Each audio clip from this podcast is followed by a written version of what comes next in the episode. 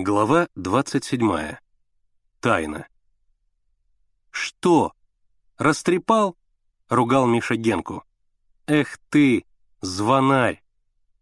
«А я ему молчать должен», — оправдывался Генка. «Он будет спектакль срывать, а я ему должен молчать?» Ребята сидели у Славы. Квартира у него большая, светлая, на полу ковры, над столом красивый абажур, на диване маленькие пестрые подушки — Генка сидел на круглом вращающемся стуле перед пианино и рассматривал обложки нотных тетрадей. Он чувствовал себя виноватым, и чтобы скрыть это, был неестественно оживлен и болтал без умолку. «Паганини», — прочитал он. «Что это за Паганини такой?» «Это знаменитый скрипач», — объяснил Слава. Ему враги перед концертом оборвали струны на скрипке, но он сыграл на одной струне, и никто этого не заметил. «Подумаешь», — сказал Генка. «У отца на паровозе ездил кочегар Панфилов. Так он на бутылках играет что хочешь. Попробовал бы твой Паганини на бутылке сыграть». «Что с тобой говорить?» — рассердился Слава. «Ты ничего в музыке не понимаешь». «Разве мне разговаривать запрещено?» Генка, оттолкнувшись от пианино, сделал несколько оборотов на вращающемся стуле. «Знаешь, Генка», — мрачно произнес Миша, — «нужно думать, что говоришь. Если бы ты думал, то не разболтал бы Борьке о ящиках. Тем более, что ничего в этих ящиках нет», — вставил Слава. «Нет, есть», — возразил Генка. «Там нитки». «Почему ты так уверен, что там нитки?» «Уверен, и все», — тряхнул вихрами Генка. «Ты вечно болтаешь, чего не знаешь», — сказал Миша. Там вовсе другое». «Что?» «Ага, так я тебе и сказал. Чтобы ты снова раззвонил». «Ей-богу!» — Генка приложил руки к груди. «Чтоб мне не встать с этого места! Чтоб хоть до утра, божись!» — перебил его Миша. «Все равно ничего не скажу. Потому что ты всегда звонарем был, звонарем и остался». «Но я ведь не разболтал», — сказал Слава. «Значит, мне ты можешь рассказать?»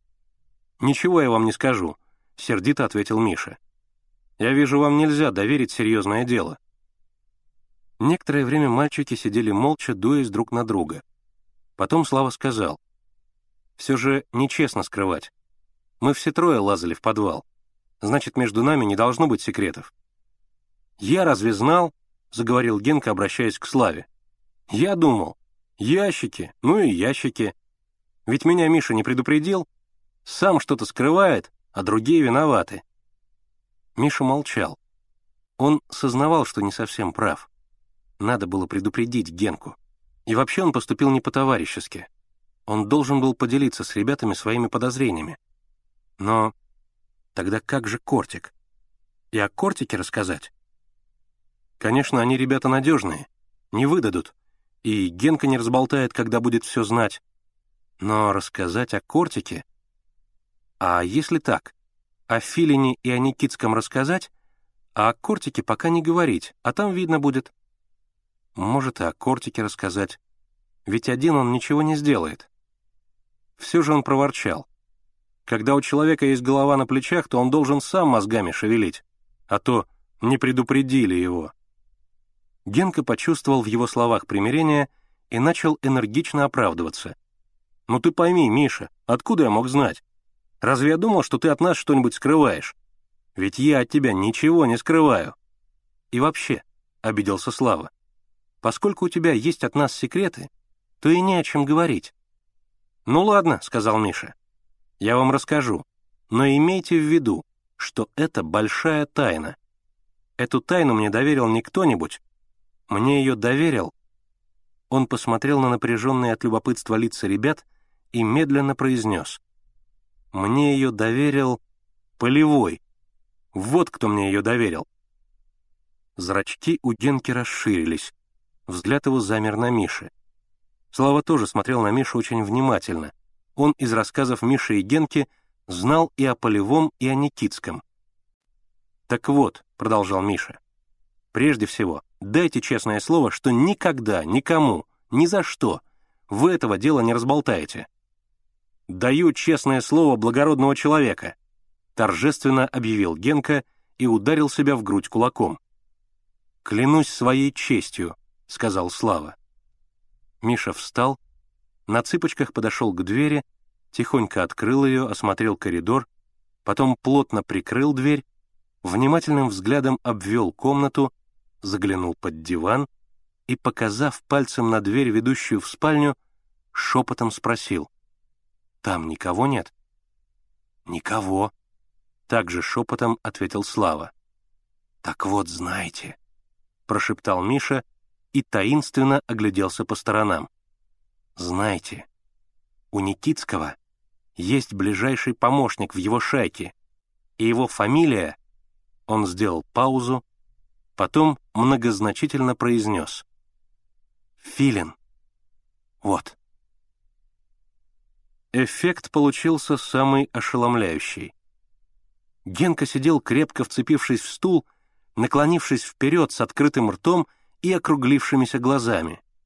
Даже волосы его как-то по-особому приподнялись и торчали во все стороны, словно озадаченные только что услышанной новостью.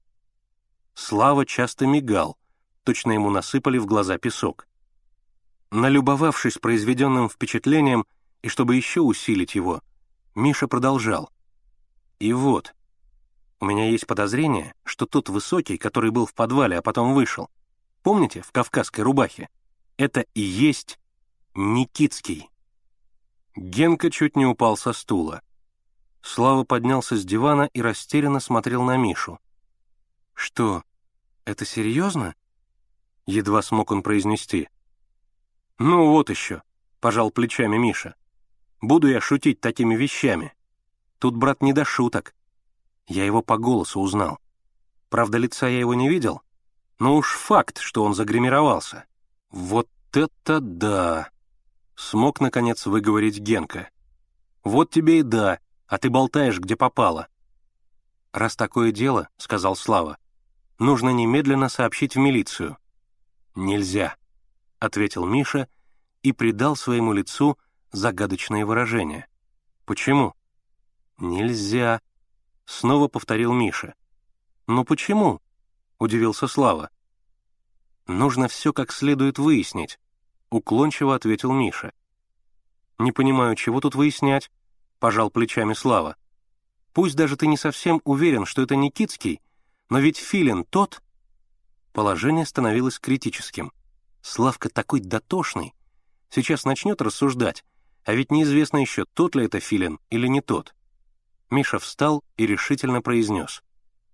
«Я вам еще не все рассказал. Пошли ко мне». Мальчики отправились к Мише. Когда они проходили по двору, Генка подозрительно оглядывался по сторонам. Ему уже казалось, что вот сейчас, здесь, появится Никитский.